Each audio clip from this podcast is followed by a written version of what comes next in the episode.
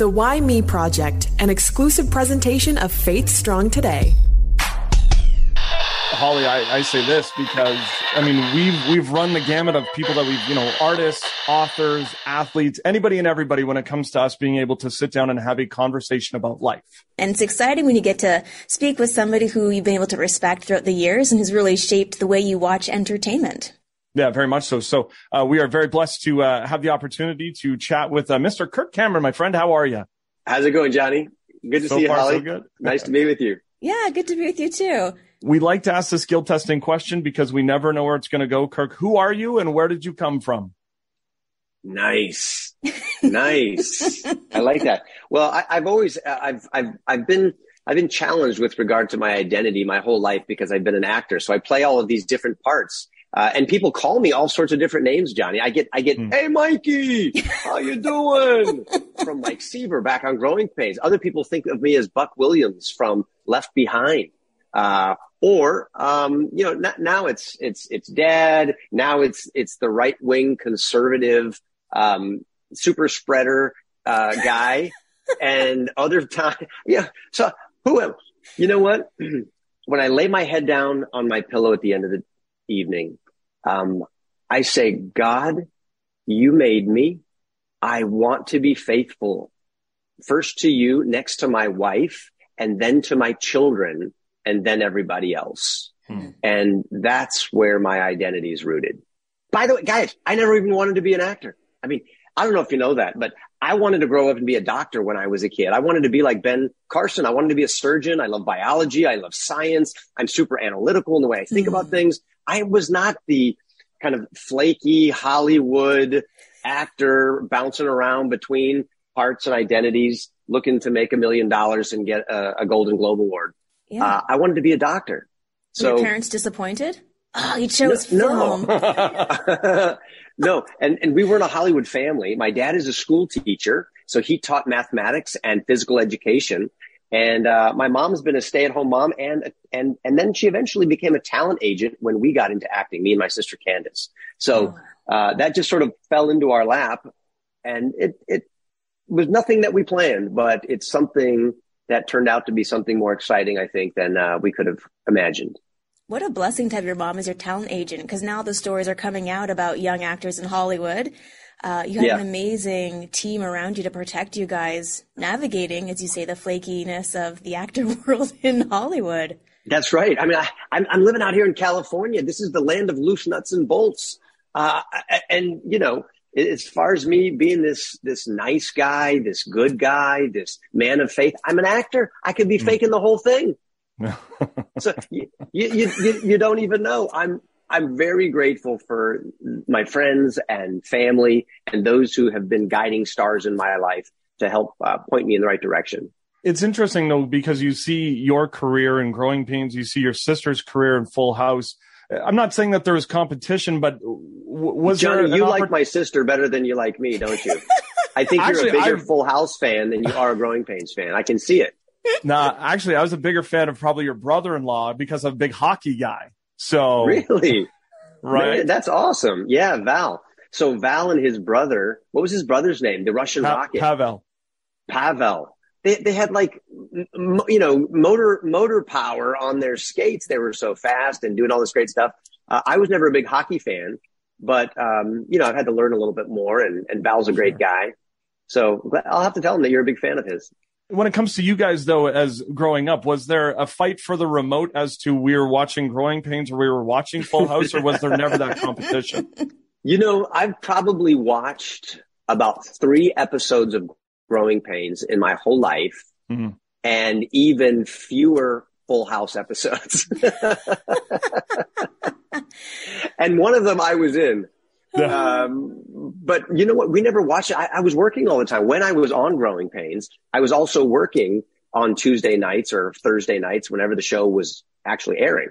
So I didn't watch it. And the truth is, uh, I don't even have the box set of DVDs here at my house of Growing Pains. We have six mm. children. And when we raised them, we didn't want our kids growing up thinking that mommy and daddy are famous and special and, and all of that. We raised our kids on, on I Love Lucy DVDs hmm. and um, Little House on the Prairie and yes. the Brady Bunch and, and, and all kinds of other great shows like that. I must say, whenever I come home now and no one's home and I expect them to be home, Left Behind scarred me. Because now I'm like, I've been left behind. These, oh, no. The raptures happened and I didn't go. That's right and and you're looking for piles of clothes uh, just left in a heap on the floor. You're yes. wondering if like right, you're looking for accidents on the news. Did yeah. planes crash? Yeah, right. pretty much. But you said you wanted to be in the the medical field, yet you ended up in the world of acting in Hollywood. Um, for you, how did that transition happen from leaving, you know, the ideas behind of being a doctor mm-hmm. to going into the entertainment world?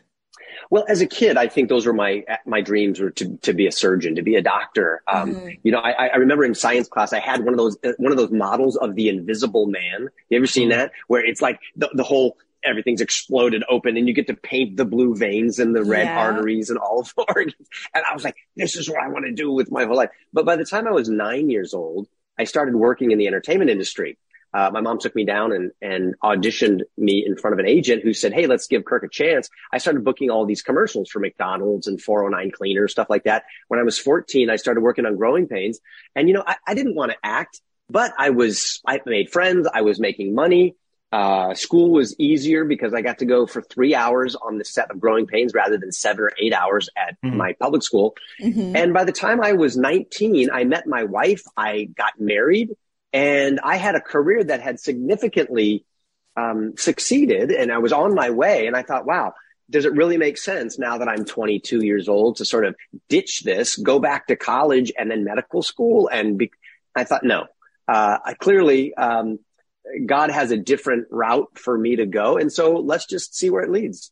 Where did the faith side of things come in for you and your family? I was a professing atheist until I was 18 years old. We did not go to church. I think my mom went to church and she believed in Jesus and um, loved God when she was a little girl, but that didn't translate into family life with us at, at home.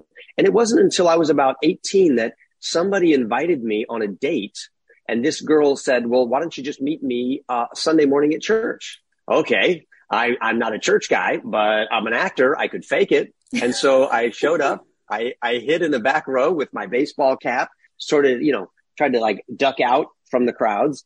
And I heard this message that captured my attention. It pricked my conscience and got me thinking about larger issues like what happens after you die? Where, where, where do you go when you step out of here? Uh, is this really all the result of an un guided, undirected explosion billions of years ago. And through the magic of the environment and time, we get things like bumblebees that, uh, you know, fly around and make honey. And we have flowers and sunsets and human beings and all the marvelous, beautiful things in the universe and down to the, the microscopic level uh, with no designer and n- no programmer to put all of the information in the DNA. I thought, maybe I'm wrong. Maybe this hmm. guy in church has something to teach me. And so I remember praying in my sports car parked on the side of the road that God, if you're hearing me, would you please show me the truth about all of this and make me the person that I'm supposed to be? And that led to me um, telling a friend about that uh, that encounter, and uh, nothing weird or mystical happened, except I became more and more curious. And as I read through the Bible and began going to church, uh, I became convinced that the gospel was what I needed and Jesus is who he said he was. And I wanted to become a, um, a Christian. That was the beginning of my faith story. And I couldn't have proved any of it to you. I couldn't have explained how Noah got all those animals on the ark. Uh, I couldn't tell you how old the earth is, but I knew that something had changed in terms of my, my disposition, my attitude, and I felt as though I was no longer the god of my my own little mini kingdom as Mike Seaver on Growing Pains, but I was a creature, teeny tiny, in the presence of a creator who spans the universe with the palm of his hand. And I wanted to learn. Around that time, is that when you made the decision to shift your acting career from mainstream to more faith based? You know, I never made a conscious shift to do that. It, it, it wasn't like I went, hey, let's get out of uh, big mainstream Hollywood movies and TV shows, and let's go into this more niche market. It was simply that I was excited to do things that lined up with the passions of my heart. So just like if, if someone had a passion to tell of the horrors of the Holocaust, uh, they go and they make Schindler's List.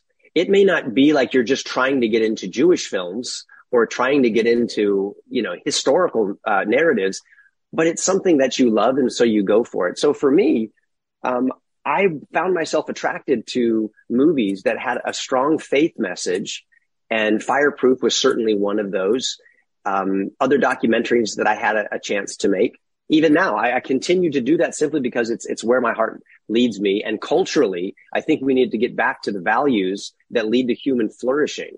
And I think that those are always going to be rated, rooted in a genuine love for God and um, a compassionate love for people you look at you being a, a, childhood actor, you look at your wife and you guys didn't want to have your kids, you know, you're, you're showing them I love Lucy. At some point they've come to realize that, oh, mom and dad are maybe a little bit famous.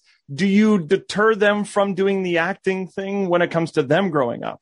To be honest, if you were to ask me what would I desire my kids to get into professionally, uh, acting wouldn't have been on the top of the list, although I see great purpose and I have deep gratitude that I'm an actor and I get to do the things that I'm doing. I want to shepherd that responsibility well. And if my kids want to get into that too, I'd certainly be there to support and help with that. However, that was not something that any of them were really interested in. Hmm. So uh, I never really had to deal with with that option too much. I've got kids who are very talented. Um, you know, my, my son is a he is a video producer. And I've got a daughter who loves to sing and she's a performer. But the acting thing was really not something that they ever really expressed a lot of interest in. I have one, I have one son who is interested in acting. He's, he's, he's kind of a little mini me. He's sort of a, um, a little Mike Seaver. And so he's got a little bit of that showman in him. And, um, who knows? This, this, this could be a future for him, but we'll have to wait and see coming up uh, September the 9th, uh, Lifemark is, is set to hit theaters based on a true story. Is it difficult as an actor to act somebody who, where it actually happened, where this is true life events? That's always a unique challenge. And, and that's lots of fun because, uh, you, you have, you have a target. I need to be like Jimmy Scotton in this movie. And so I got to meet Jimmy and, uh, we had special effects that would actually de-age me to a younger version of him and then age me beyond my own years huh. to look like him. Cool. I had to, my posture was different. My speech was different. My clothes were different.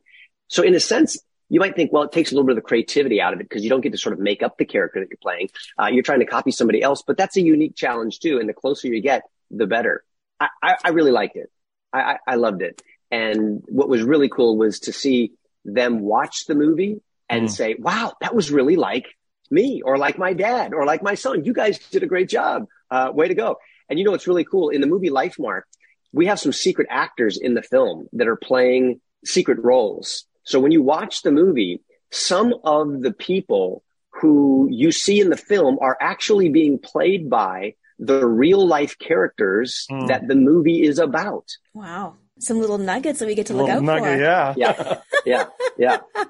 oh, incredible! How was it working with the Kendrick brothers? Because I know for kind of taking a look at faith films, uh, rewind to when I was younger, it was you who was really trailblazing in that area of creating films that I was actually even allowed to watch.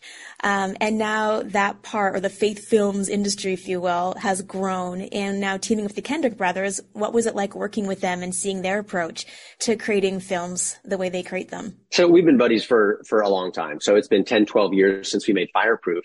And uh, we had so much fun working on that that I've, I've I've always anticipated the next film we'll get to do together. So Lifemark is now the first time we've worked together on a movie since mm-hmm. Fireproof. Yeah, and they're so much fun. One of the things that I love about the Kendricks is that they're the real deal. They're true blue. Uh, they're not just guys who make movies about inspiring, encouraging, and powerful topics they are inspiring and encouraging and powerful people. They really strive to live out the ideals that they put up in their films. Uh, you're not disappointed with them as human beings.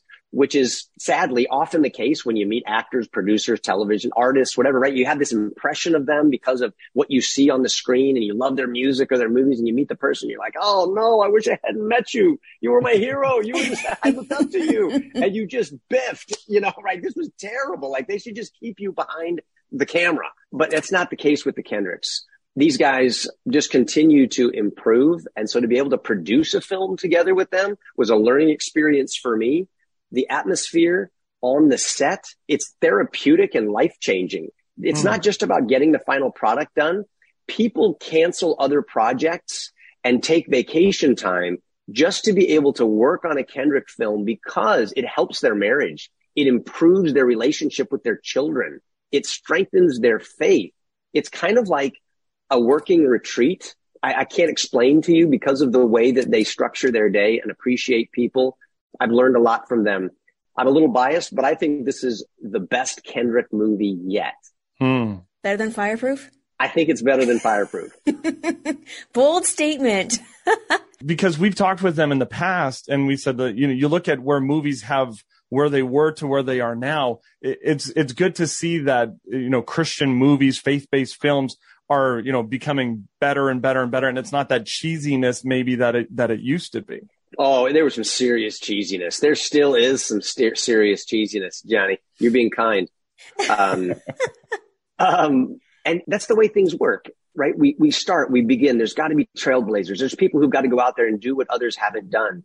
And when you have people who are committed politically or committed uh, against things of faith for whatever reason, maybe they don't want the backlash, maybe it doesn't reflect their personal values, and therefore the talent and the money doesn't get invested there uh, you've got to start out with those um, who are doing it and not embarrassed to try. And when they see that there is a market, all of a sudden people will begin to invest. And that's what happens in the music industry, in the film industry, in the space industry, in the technology industry. You've got to try. And mm-hmm. once you, um, you know, you break through that barrier, once you begin to blaze that trail, others begin to follow. And uh, it's always hardest for the first ones.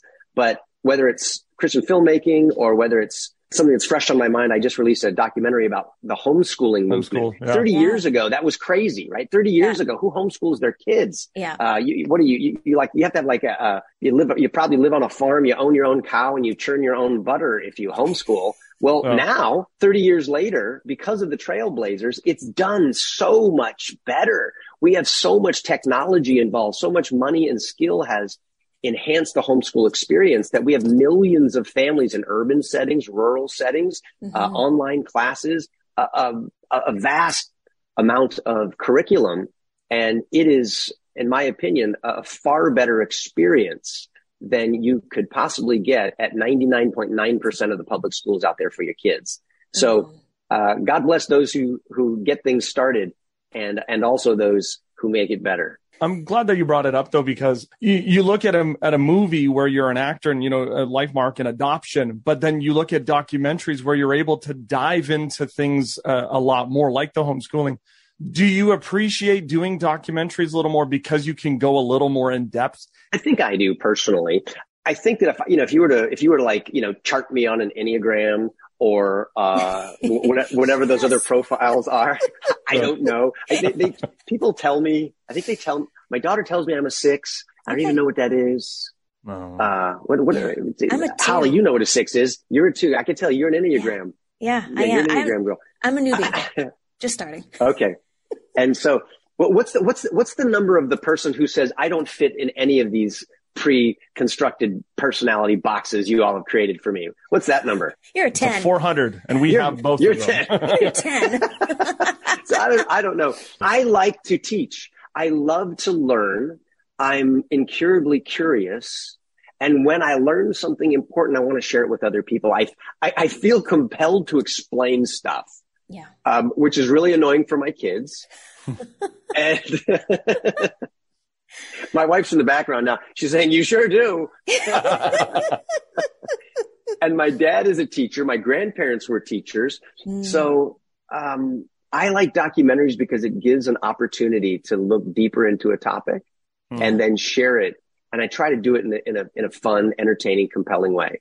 Yeah, and I think too with Lifemark, uh, it's coming out again on the 9th. You are diving into some of those conversations that people are looking for more information on, and you know, reconciliation, faith.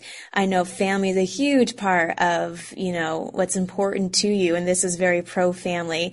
Uh, were these uh, themes that you were just really wanting to share more about with within this film, or are they just a part of your regular day to day life and it just came out naturally? Okay, so Lifemark is the movie we're talking about, and this is not a documentary. Lifemark is a narrative film. Yes. And it's based on a true story.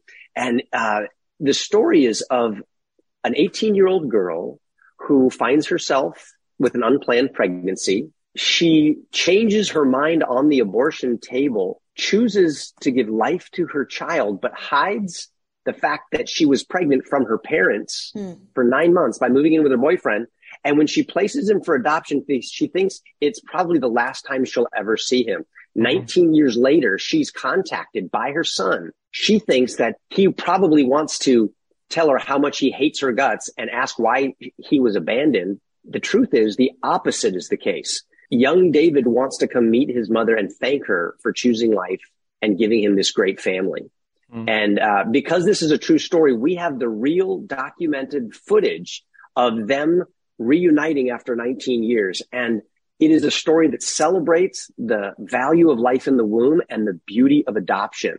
Uh, like you said, Holly, it is pro abundant life. It's pro love, pro family, pro forgiveness, pro reconciliation and new beginnings. Uh, and it's, and, and the, the timing of this movie is so unbelievable. Uh, I mean, who would have ever thought that in our lifetime, Roe versus Wade would be gone. Yeah. And then providentially, a movie so close on the heels of the Supreme Court decision mm. is coming into theaters to celebrate the preciousness of life. It felt like it was planned. Like when I saw that that was a movie that was coming out, I'm like, did they do this on purpose yeah. and how? I, I think it was planned, just not by us. Yeah. We made this movie two and a half years ago and the release wow. was delayed due to COVID. It's too perfect to not see Providence in it. Well, this is the Why Me Project podcast. And so we'd like to ask our guests that's very, you know, another skill testing question about why mm. me moments, because life is a journey. We've got those ups, we've got those downs, and somehow we keep trucking along. So for you, is there a standout moment that you can share? You know, I, have been, I've been thinking about this during our whole interview and, you know, I, I, I almost feel a little uncomfortable answering it because I'm I'm looking for a why me moment that uh, describes my despair. Why me? Why mm-hmm. why did this have to happen to me? Some bad thing. And to be honest with you, um, for whatever reason, I've experienced the loss of a very good friend, uh, family members, um, but for the most part, my life has been filled with health and blessing so I guess what I want to say is why me tends to be a description of my sense of gratitude for things. Why did I, why me on growing pains? Why, why me? You know, why, why my sister? Why, how, how in the world and what are the chances that two kids growing up in the same family would be on hit sitcoms in, in the 1980s and 90s? I mean, that's just a fluke. Why? Why us? Um, I tend to think when I read the Bible that to whom much is given, much is required. And so I think, well, perhaps there's something required and I want to, I, I want to live up to that expectation as someone who's been a role model for kids who watched Growing Pains and the other projects that I had a chance to be a part of. I want to be a man of integrity. I want to be faithful to my wife. I want to be a dad who stays and loves and uh, does life together with his kids. Uh, I want to be about good things. I want to do the right thing over the long haul. I want to fight the good fight. I want to finish the race. I want to hear well done. The the other thing I I, I think is some people ask Kirk, um, why the beard? Why you?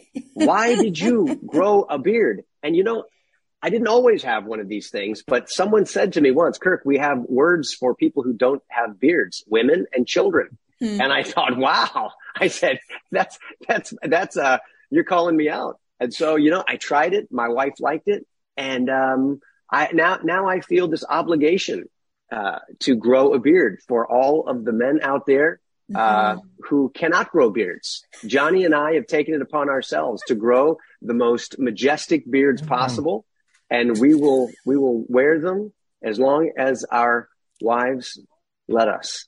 Hmm, beautiful. Oh.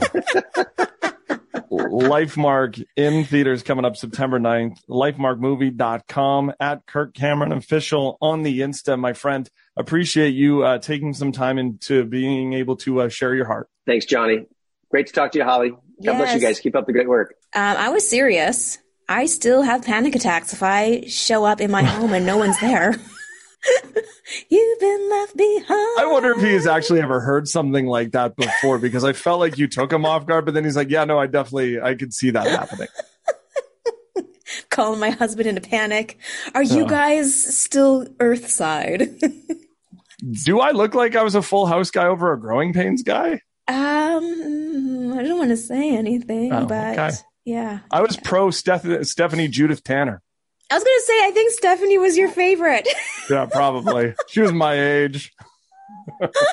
Still is. Oh, goodness. I'm so uh, glad that we had a chance to speak with Kirk Cameron today as he has been a part of, for me, my entertainment viewing for, yeah. you know, a good couple of years now. And just to see um, him take a stance in uh, just like just because he's living out his truth and uh, his love for God and how it demonstrates or how it is demonstrated in in all the work that he does. And we hear about quote unquote Hollywood and you know that's so Hollywood and the fact that he is like you know we had this faith or I had this faith and I was in Hollywood and we are trying to make a change and I mean even now him and his sister being able to have a voice and mm. it's it's quite incredible. It really is just to see the growth of uh, them as actors but also as as people in front of the camera.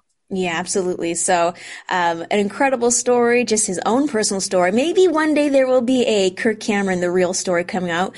I don't know. But for now, we've got Lifemark, and I'm excited to see uh, his work in front of the camera and what he and the Kendrick brothers were doing behind the camera as well. In theaters, September the 9th. Thank you for downloading Apple Podcasts, Spotify, checking it out on places like Edify, anywhere where you get your podcasting. We appreciate you so much. Absolutely. And don't forget, you can also go to faithstrongtoday.com.